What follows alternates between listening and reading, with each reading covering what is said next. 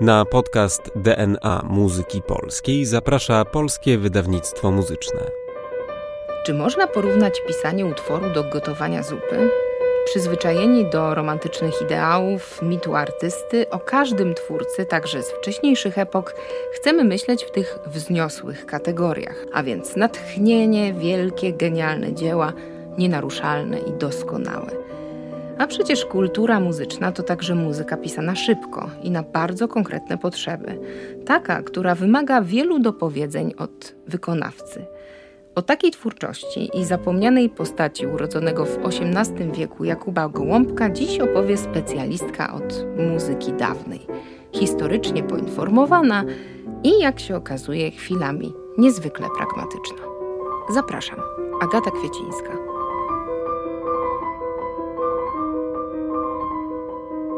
Kolejnym gościem e, cyklu DNA Muzyki Polskiej jest Martyna Pastuszka, e, kobieta, e, która nie boi się dawnych partytur, która nie boi się jelitowych strun.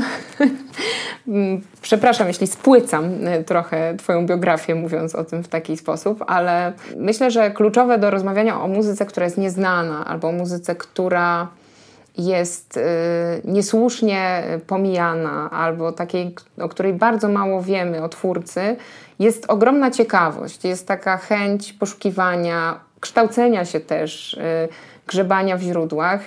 No i nie da się ukryć, że masz tę chęć. Mam te chęci, absolutnie nie spłyciłaś tego, y, tego, czym się zajmujemy. Można powiedzieć, nie jest to pełna wersja tego, y, jaki jest nasz stosunek do, do naszej pracy. E, ja przede wszystkim wszystkich bardzo serdecznie witam i bardzo dziękuję za to zaproszenie, bo ono mnie skłoniło do tego, żeby jeszcze raz powrócić do, do tych symfonii Gołąbka, które nagraliśmy. E, do w ogóle muzyki polskiej i tego, jak wiele rzeczy musi być podparte, no mimo wszystko, jakąś wiedzą o kontekście historycznym ale to jest muzyka, która nie tylko staje w szranki z, z najlepszą muzyką, jak na przykład, jak na przykład twórczość y, Kurpińskiego czy Moniuszki, z taką naprawdę dobrej klasy europejską y, muzyką romantyczną, ale mówimy tutaj o czymś jak zbiory z Jasnej Góry, czy tych wszystkich ośrodków jak Obra, Grodzisk Wielkopolski, gdzie zapis partyturowy jest często skromny, a wręcz szkicowy, jakby ktoś od nas oczekiwał, że y, po stronie kopisty tam się zakończyła praca, a nasza się zaczyna tam, gdzie trzeba użyć właśnie podstawowej wiedzy na temat y, kontrapunktu, prowadzenia głosów, na temat y, ornamentacji, na temat dodawania harmonii w głosach środkowych, a może też użycia continuo lub jakiejś innej formy, po prostu wybiegającej poza tą czterogłosowość, pięciogłosowość, no jak w przypadku gołąbka 8 głosów chyba jest najwięcej, co w porównaniu z partyturami mm, Mozarta czy Haydna to jest po prostu bardzo mało. No to jest mało, ale y, kontekst, w którym on funkcjonował jest też zupełnie inny. Ale zanim y, o samym Gołąbku porozmawiamy, o kompozytorze, o którym bardzo mało wiemy, o jego biografii, właściwie to są szczątkowe informacje, no i to jest jeszcze zdecydowanie wiek XVIII, no bo tu powiedziałaś o muzyce Kurpińskiego czy Moniuszki, ale tutaj jesteśmy zdecydowanie w wieku XVIII. Mm, to chciałabym jeszcze wrócić do Twojej biografii. Y, teraz Martyna Pastuszka y, kojarzy nam się automatycznie z orkiestrą y, historyczną, symfoniczną. Może to jest jakaś istotna Powoli. pomyłka dzisiaj, tak? Powoli. Powoli tak się dzieje, ale jesteś i byłaś związana z bardzo wieloma zespołami muzyki dawnej. Ja obserwując w ogóle muzyków, którzy zajmują się tak zwanym wykonawstwem historycznie poinformowanym, mam takie wrażenie, że mm, oni i ci, którzy zajmują się muzyką najnowszą, to są ci, którzy mają największą taką cierpliwość, ale nawet niecierpliwość, taki głód szukania, dociekania, y, rozważania tego. To już w tej pierwszej Twojej wypowiedzi y, wybrzmiało. Ale powiedz, czy to, co Cię doprowadziło do 2012 roku i założenia swojego zespołu, też jakby wynika z tego, że masz takie poczucie, nie wiem, misji, posłannictwa, y, że trzeba te utwory no nie tylko tego Bacha, tego Vivaldiego, Monteverdiego e, czy Händla grać, ale właśnie tych kompozytorów, o których wiemy tak mało i to jest e, często e, wielka krzywda dla ich twórczości. Niewątpliwie y, jest, był jakiś zamysł i cały czas ten zamysł jest utworzenie orkiestry historycznej. Ja się niezwykle dużo nauczyłam i to tak można powiedzieć i muzycznie, i warsztatowo, jak pracować, i interpersonalnie w Arte di Suonatori. To jest taka dla mnie y, to jest takie miejsce bardzo Szkoła bliskie, życia. bardzo bliskie sercu, tak, tak. Można powiedzieć, że ja trafiłam na czas, w którym Arte dei Sonatori e, współpracowało z e, Cezarem Zychem i to była rzeczywiście szkoła życia, ponieważ pomysły, e, które rozumiem, że były przy pełnej akceptacji i aplauzie małżeństwa Golińskich po prostu były, no można powiedzieć... Cyrkowe, wyjątkowe, jakaś niewiarygodna ilość, tak, niewiarygodna ilość koncertów, która była e, w ciągu jednego dnia. Pamiętam, że grałam trzy koncerty w ciągu jednego dnia i, i miałam około pięciu godzin próby. To hartuje niesamowicie, a z drugiej strony uczy też, e, bo, bo z tym graniem muzyki, o której niewiele wiadomo, trzeba po prostu się wyzbyć lęku przed popełnieniem błędu. On po prostu jest wpisany, to znaczy trzeba No zaryzykować. ale to jest bardzo trudne, bo myślę, że w edukacji takiej klasycznej, e, edukacji muzycznej właśnie błąd jest tą najgorszą rzeczą. Jak Jest. chodzimy do szkoły muzycznej, to cały czas y, idąc na ten egzamin, tylko żeby nie było tego błędu tekstowego czy innego. Tak, a z drugiej Artykulacyjnego, strony prawda? Wszyscy, wszyscy, którzy coś osiągnęli w Ameryce mówią, że to, to, co myślę, że Elon Musk też to pewnie mówi, że popełnia się błędy i robi się rzeczy fantastyczne. I e, sukces jest wtedy, kiedy tych rzeczy fantastycznych i wyjątkowych jest więcej niż błędów. Efektywność człowieka czy efektywność artysty poznaje się po tym, że jeżeli eksperymentuje, to cały czas tych piękniejszych rzeczy jest więcej niż tych trochę mniej udanych, bo ta myśl, że interpretuje się wielkie dzieła i one każde mają mieć cały proces przeprowadzony, niezwykły, bo każde dzieło jest niezwykłe, wyjątkowe. To jest XIX-wieczny koncept i my troszeczkę zapomnieliśmy jako wykształceni w tym systemie edukacji, że, że są te rzeczy zupełnie standardowe. To znaczy kostkę brukową kładzie się w pewien standardowy sposób. Och, ale to jest chyba już takie daleko idące porównanie. Bardzo mi się podoba, ale Trochę mocne. tak. Znaczy, chodzi o to, że musimy coś mieć, jakiś, jakiś warsztat, w którym bierzemy nuty, rzemieślniczy, w którym bierzemy nuty, wiemy z jakiego okresu pochodzimy, wiemy z jakiej, jakiego okręgu, wiemy kto miał wpływy i według tych narzędzi czytamy absolutnie to pierwsze znaczenie. I to pierwsze znaczenie da się zrobić bardzo szybko. E, My bardzo w tej edukacji e, długo cyzelujemy detale. One są często takie, takie troszeczkę jubilerskie, ale nie kształcimy w sobie tej umiejętności szybkiego zbierania rzeczy, szybkiego wybrukowania, po prostu, żeby było. E, Droga musi być, Droga tak, żeby musi być, żeby przejechać. przejechać. Niektóre rzeczy nie są tak fantastycznymi kompozycjami, niektóre rzeczy są fantastycznymi właśnie w tym, że można przejechać szybko tą drogą, szybko pozbierać klocki i się okazuje, że na tej bazie szybkiego poznania utworu można wypuścić wyobraźnię. E, Nawiązuje cały czas do tej płyty, którą y, z Gołąbkiem wydaliśmy, bo, bo osoba Lorenzo Coppoli posiada tą wyobraźnię, posiada tą wyobraźnię, która pozwala momentalnie na szybko, na dobrze i szybko z, wiekiem ugruntowanej wiedzy yy, zbudowanej drodze zbudować piękne fasady domów i tak naprawdę odkryć przestrzenie artyzmu w tych symfoniach Gołąbka. No i myślę, że gdybyśmy znali trochę więcej z tej twórczości Gołąbka, to y, pewnie i w rzeczach y, scenicznych by się dało odnaleźć i, i w tych y, wokalnych. A tymczasem wiemy tak, że urodził się na Śląsku, ale nie wiemy kiedy. Później był bardzo długo związany z kapelą katedralną na Wawelu, no i że działał tam od 1774 roku. Powiedz mi, czy to jest to, co wiedziałaś, zanim dostałaś jego nuty do rąk? Jak to wyglądało? Tak, wie- wiedzieliśmy y, tyle, y, że to jest Śląsk, prawdopodobnie czeski, który był pod y, jurysdykcją austriacką. Wiedzieliśmy, że jest związany z Krakowem.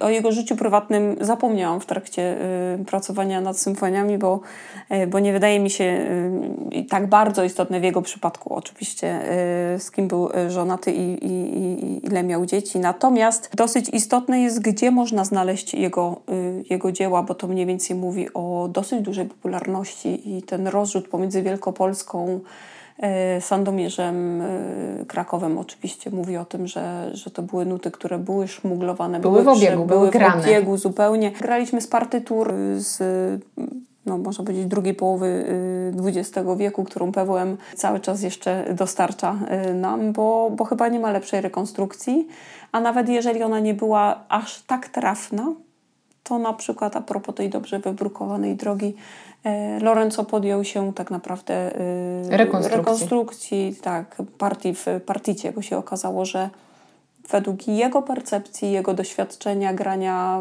y, tylu, tylu symfonii Haydna i Mozarta, prawdopodobnie te głosy powinny trochę inaczej wyglądać według jego uznania. To jest licencja poetyka i ja myślę, że to bardzo zbliża tych, którzy grają wczesną muzykę z tymi, którzy grają najnowszą. Tak, tak. Ta swoboda.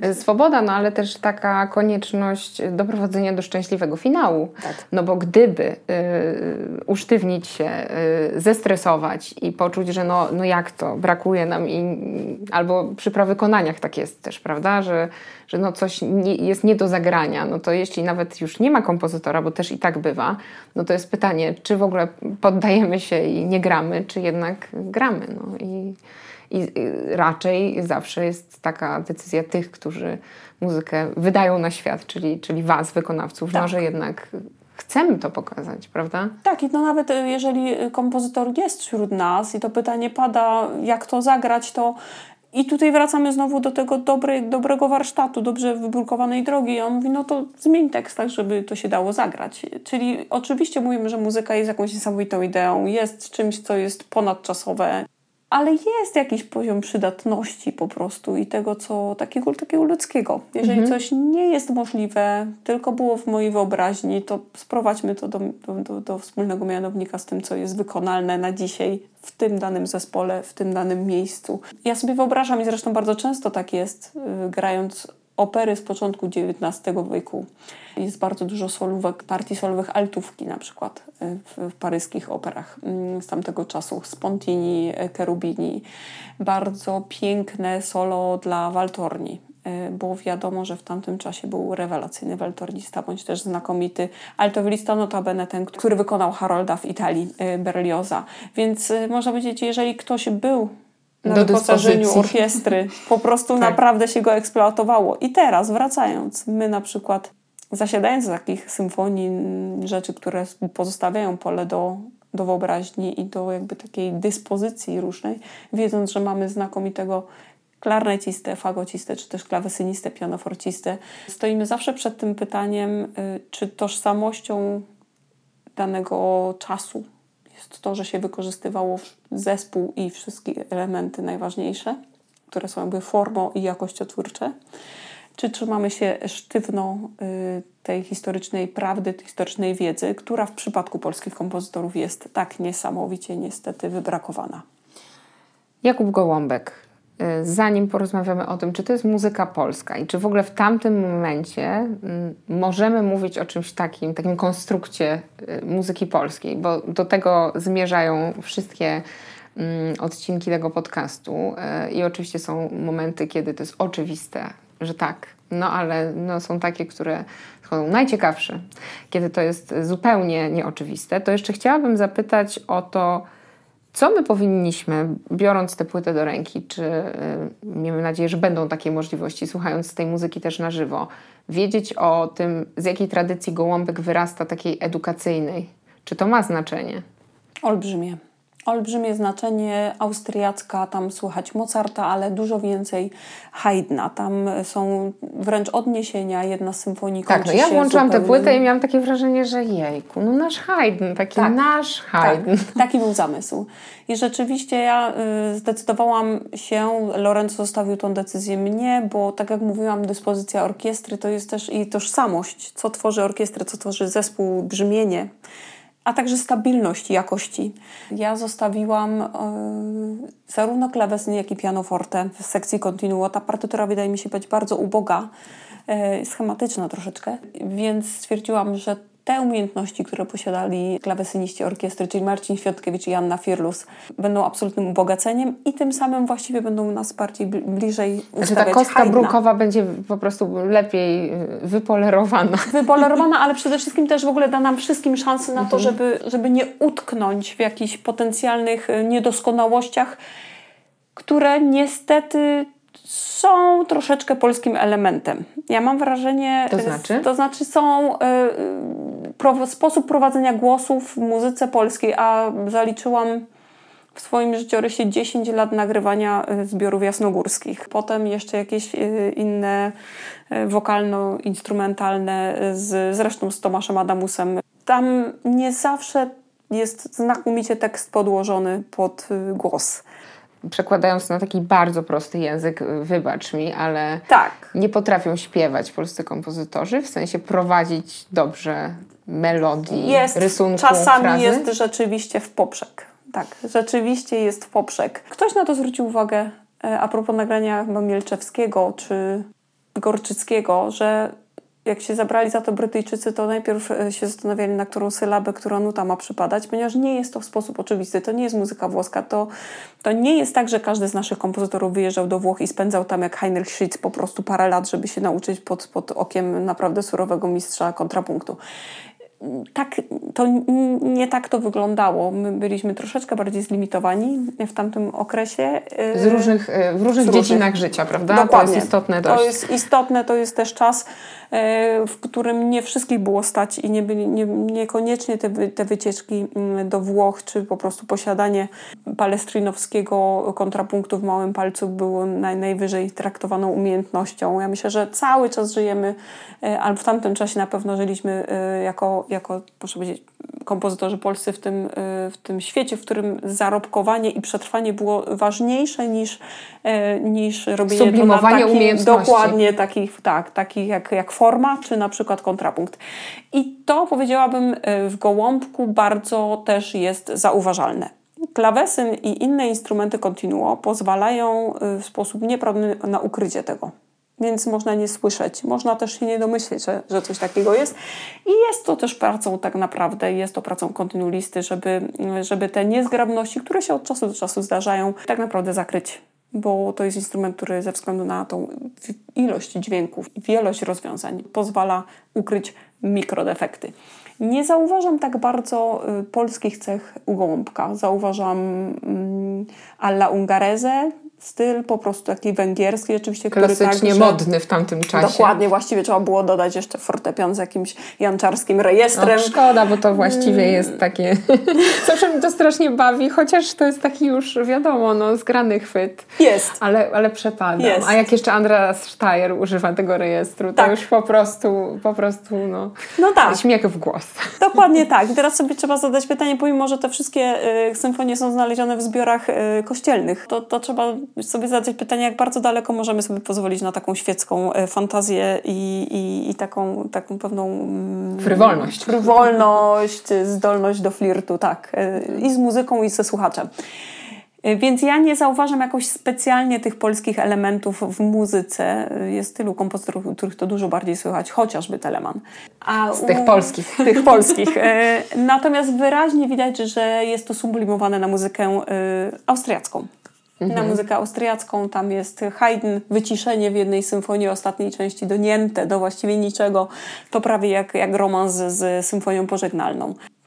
Czasami obojowe frazy są bardzo śpiewne, a czasami przypominają użycie oboju w y, symfonii y, La Poule y, Haydna. Y, i, I rzeczywiście jest to takie jak kura brzmiące, te szybkie nuty, bardzo krótka artykulacja, która jest wskazana. Niewątpliwie możemy tu mówić o naszym takim polskim Haydnie. Może nie Mozarcie, ale Haydnie na pewno. E, A mm, co dalej po tym gołąbku się dzieje w muzyce polskiej? Jakbyś miała przeprowadzić taką, taki łuk? Czy w ogóle ym, on jest na tyle postacią no, z cienia, czy w ogóle niebyłą przez, przez wiele, wiele dziesięcioleci, że trudno w ogóle byłoby rysować jakąś taką linię, kto jest za nim, kolejnym polskim symfonikiem, chociaż wiem, że to jest y, bardzo, No bardzo mocne słowo i to jest ten, y, no, bardzo duży mamy problem z symfoniką polską w XIX wieku, mimo wszystko.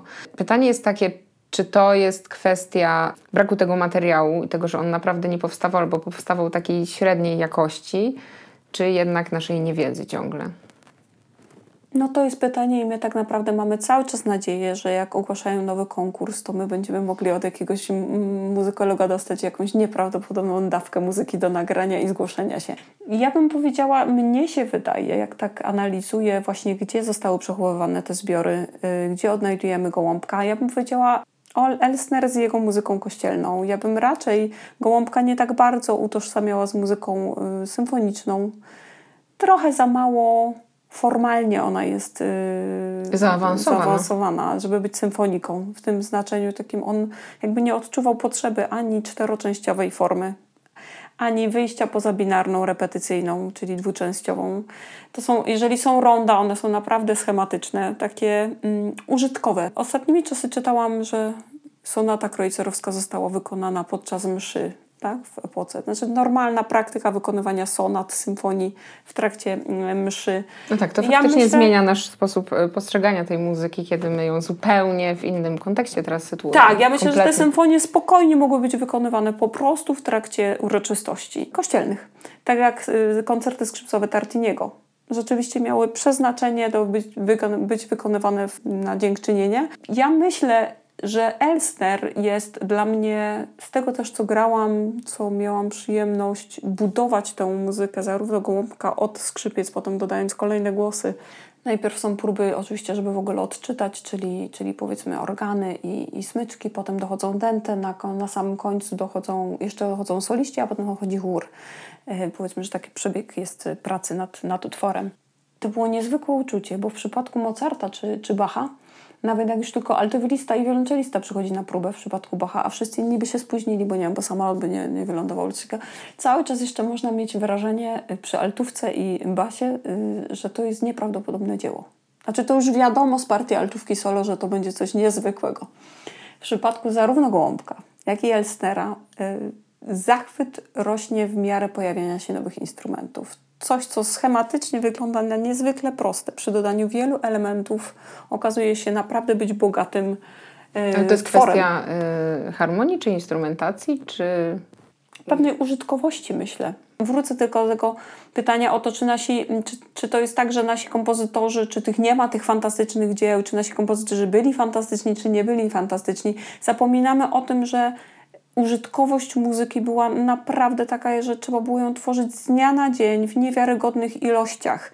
Więc ten, ten warsztat, który mm, po prostu był, to napisanie basu, sopranu, wypełnienie środków najczęściej należało do kopistów. Po prostu jaki młody adept po prostu dostawał bas i sopran, a już dalej mistrz przesyłał dalej, mówił, a ty tam zrób ten alt i tenor. Tenorowi się najgorzej obrywało, czyli partie altówki, no bo wypełniał wszystkie dźwięki, które właściwie były, mm, były brakujące brakujące w, w, schemacie. I to nie zawsze jest dzieło nieprawdopodobnej jakości, bo też nie takie było jego przeznaczenie. Nikt w tamtych czasach, będąc muzykiem, nie myślał o sobie, że jest artystą.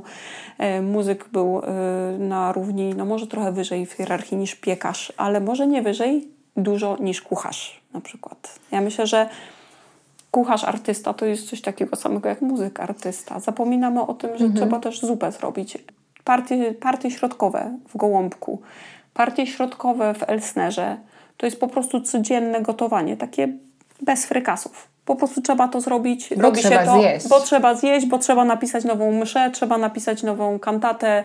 I to jest w standardzie. I teraz oczywiście im więcej jest tych kompozytorów, którzy mają nieprawdopodobny standard, to naturalne zdolności, a zwłaszcza jeżeli mówimy o mężczyznach, którzy zajmowali się tym, to jest wchodzenie w rywalizację tak? pewna sublimacja swojego zawodu. To powoduje, że ta jakość jest cały czas lepsza. Dlatego możemy powiedzieć, że Niemcy mają jakąś nieprawdopodobną ilość znakomitych kompozytorów. Graupner, nie wiem, pewnie niewiele osób słyszało o Graupnerze, 600-800 kantat.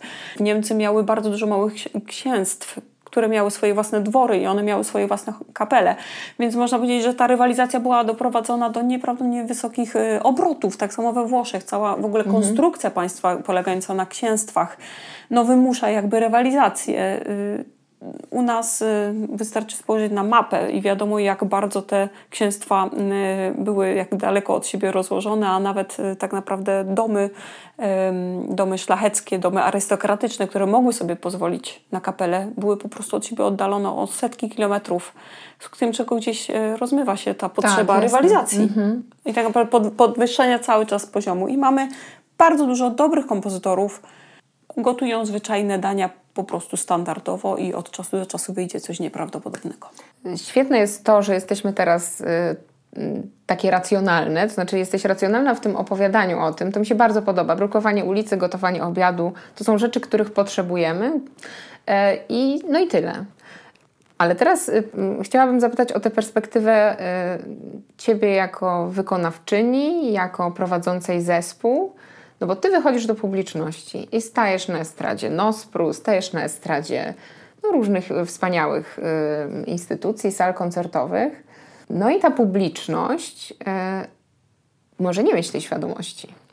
Ta publiczność oczekuje fajerwerków, tak? Ona by chciała y, pewnie zawsze, żeby to było na poziomie y, jakiegoś szaleństwa, nie wiem, Vivaldiego, czy, czy jakiejś melodii Händla, albo właśnie Mozarta, wolnej którejś cudownej części e, koncertu e, fortepianowego. To mnie zastanawia nawet już nie tyle, jak ta publiczność reagowałaby na takiego gołąbka, czy reaguje, ale to, czy y, wasze granie, bo mówisz często o sobie w, czasie, w liczbie mnogiej jako, jako o zespole, to mi się też bardzo, bardzo rzuciło w uszy. To zmienia jakoś perspektywę y, twoją taką mentalną, wychodzenie z właśnie tą muzyką, o której ty wiesz, że to jest y, świetny Zwyczajna. produkt swojej, swoich czasów, zwyczajna rzemieślnicza dobra, ale rzemieślnicza, a nie wysoce artystyczna robota. To znaczy ona jest rzemieślnicza, ponieważ kompozytor oczekuje od wykonawcy, że on dołoży swoją połowę. I ja rozumiem, że to jest nasza y, rola. to jest nasza rola, że tak naprawdę jeżeli ktoś płaci nam za koncert, to płaci nam za wykonanie tej całej intelektualnej nasady, y, tej, może powiedzieć, tej sztuczności, która jest. Jeżeli coś jest po prostu budynkiem, to my tak naprawdę robimy tynk i piękne y, i piękną ornamentykę, więc y, wtedy na przykład taki, taki, takie sytuacje, w których okazuje się, że jakieś miejsce znakomicie nadaje się na kadencję i wtedy na przykład jedna osoba rzeczywiście powinna dograć coś. Tam jest na tej płycie taki moment, pamiętam, że Lorenzo zatrzymał wszystkich i powiedział a tutaj by się przydał jakiś dowcip ze strony waltornisty. Po czym szukaliśmy mhm. przez pół godziny, co to na tej waltorni dałoby się zagrać, co by pasowało do tego utworu, było, wykorzystywało tak naprawdę motywikę, w jakim miejscu, w jakim y, czasie wykonać i jak bardzo zabawny, żeby nie popaść w wulgarność, miałby to być dowcip. To zajmuje czas. Jeżeli ten materiał jest dobry, a jest bardzo dobry, jeżeli chodzi o podstawowe sprawy, warsztatowe, to my możemy mieć czas y, na to, żeby poruszać głową i wyobraźnią. I ja rozumiem, że taka jest dokładnie nasza rola w tym wszystkim. Nie ma tak śpiewnych, pięknych y, części jak u Mozarta. To wszystko jest takie lekkie allegretto albo takie moderato i wszystko tak raczej idzie do przodu dosyć stanowczo, ewentualnie lekko zwiewnie, ale nie mówimy tutaj o pięknych adagiach w przypadku gołąbka. Natomiast jest tam kilka miejsc, w których rzeczywiście oczekujemy od instrumentalistów y, pokazania swojej własnej osobowości. Dlatego mówię w liczbie mnogiej, bo, y, bo, bo nikt nie wychodzi, to jest taka super, super rzecz, która mnie y, zachwyca w tworzeniu zespołu. Tak naprawdę trzeba być wszystkim innym wdzięcznym za to, że, że wychodzimy razem na scenę. To jest wszystko, co tworzymy, wszystko, co się dzieje, jest produktem y, nie tylko naszych umiejętności, ale też tego, że warunki na próbach i generalna relacja między ludźmi, zaufanie do własnych y, umiejętności i możliwości intelektualnych musi być na tyle duże, żeby pozwalało być kreatywnym. Kreatywność rodzi się tylko w warunkach zaufania i, no i pewnego takiego bezpieczeństwa. I trzeba sobie zdawać sprawę, że ja jestem kreatywna tylko dlatego, że inni mi na to pozwalają. W warunkach stresu albo zbytniego yy, spięcia, wygórowanych y, oczekiwań sztucznie, no bo nie da się z gołąbka zrobić Mozarta. Znaczy to nie jest tak, że, że, że to jest ukryty Mozart. To jest gołąbek, nie? a Mozart to Mozart. Y, natomiast to jest szalenie przyjemna muzyka, a my z naszej strony dołożyliśmy tą drugą połowę, która ma powodować, że ludzie powiedzą, ach, fantastyczna płyta, albo świetnie się tego słucha. Wiesz, że jak wstaję rano, to wypiję kawę i właśnie mam wrażenie, że mogę iść do pracy i pracować 12 godzin na dobę. I być Coś jeszcze jest takiego w tym gołąbku, że jest tam dużo słońca, tak jak u Haydna. Jest tam bardzo dużo poczucia humoru, to pewnie więcej od Was, jak sądzę, ale też no, to istotne, ta muzyka daje na to przestrzeń. Dokładnie tak. Znaczy ona ma zostawioną tą drugi, drugi 50% na zasadzie to ja już zrobiłem, to taki masz materiał, teraz daj mi swój świat. I teraz ona będzie wyglądała w każdym zespole inaczej. Ja widzę przestrzenie na to, żeby, żeby dołożyć y, coś od siebie. Zwłaszcza, że teksty źródłowe jasno mówią o tym, żeby skrzypkowie prześcigali się w ornamentacji. Jest nieustannie zaznaczają czy Kwanz, czy Mozart chociażby w swoich traktatach Absolutnie tylko pierwszy skrzypek może ornamentować partię, bo inaczej jest okropna kakofania, jaką często można słyszeć w zespołach. Znaczy, że ludzie mieli nieprawdopodobny imperatyw twórczy, że to nie tylko skrzypkowie, bo przecież jak skrzypkowie, to czemu oboista miałby się czuć tutaj jakimś mniej istotnym, skoro najprawdopodobniej dużo lepiej e, potrafi wymyślać miłe melodyjki w górnym rejestrze i tak dalej, i tak dalej. A jak oboista, to, to pewnie mówimy też o pewnej relacji z fagotem, bo przecież te instrumenty niesamowicie często ze sobą konwersują w muzyce już zapisanej. My dołożyliśmy naszą część, którą uważam jest obligatoryjna, jest po prostu częścią naszej pracy i też naszą przyjemnością. Po co grać, jeżeli nie można by było ten mały element własnej osobowości y, dać i usłyszeć kogoś innego? Ja myślę sobie, y, że niektórzy tak mało o sobie mówią, są introwertykami, a granie wspólne to jest jakby taki ekstra dostęp do czyjegoś świata emocji, wyobraźni, wyobraźni o, o tym, co on przeżywa, ale też w jaki sposób sobie wyobraża czytanie tej książki pod tytułem Muzyka klasyczna, czy też na przykład muzyka baroku. Aż żal, że już nie mam szans nigdy zagrać w orkiestrze yy, historycznej, ale no cóż, yy, pozostaje mi słuchać. O Jakubie Gołąbku mówiła Martyna Pastuszka. Bardzo dziękuję. Dziękuję bardzo.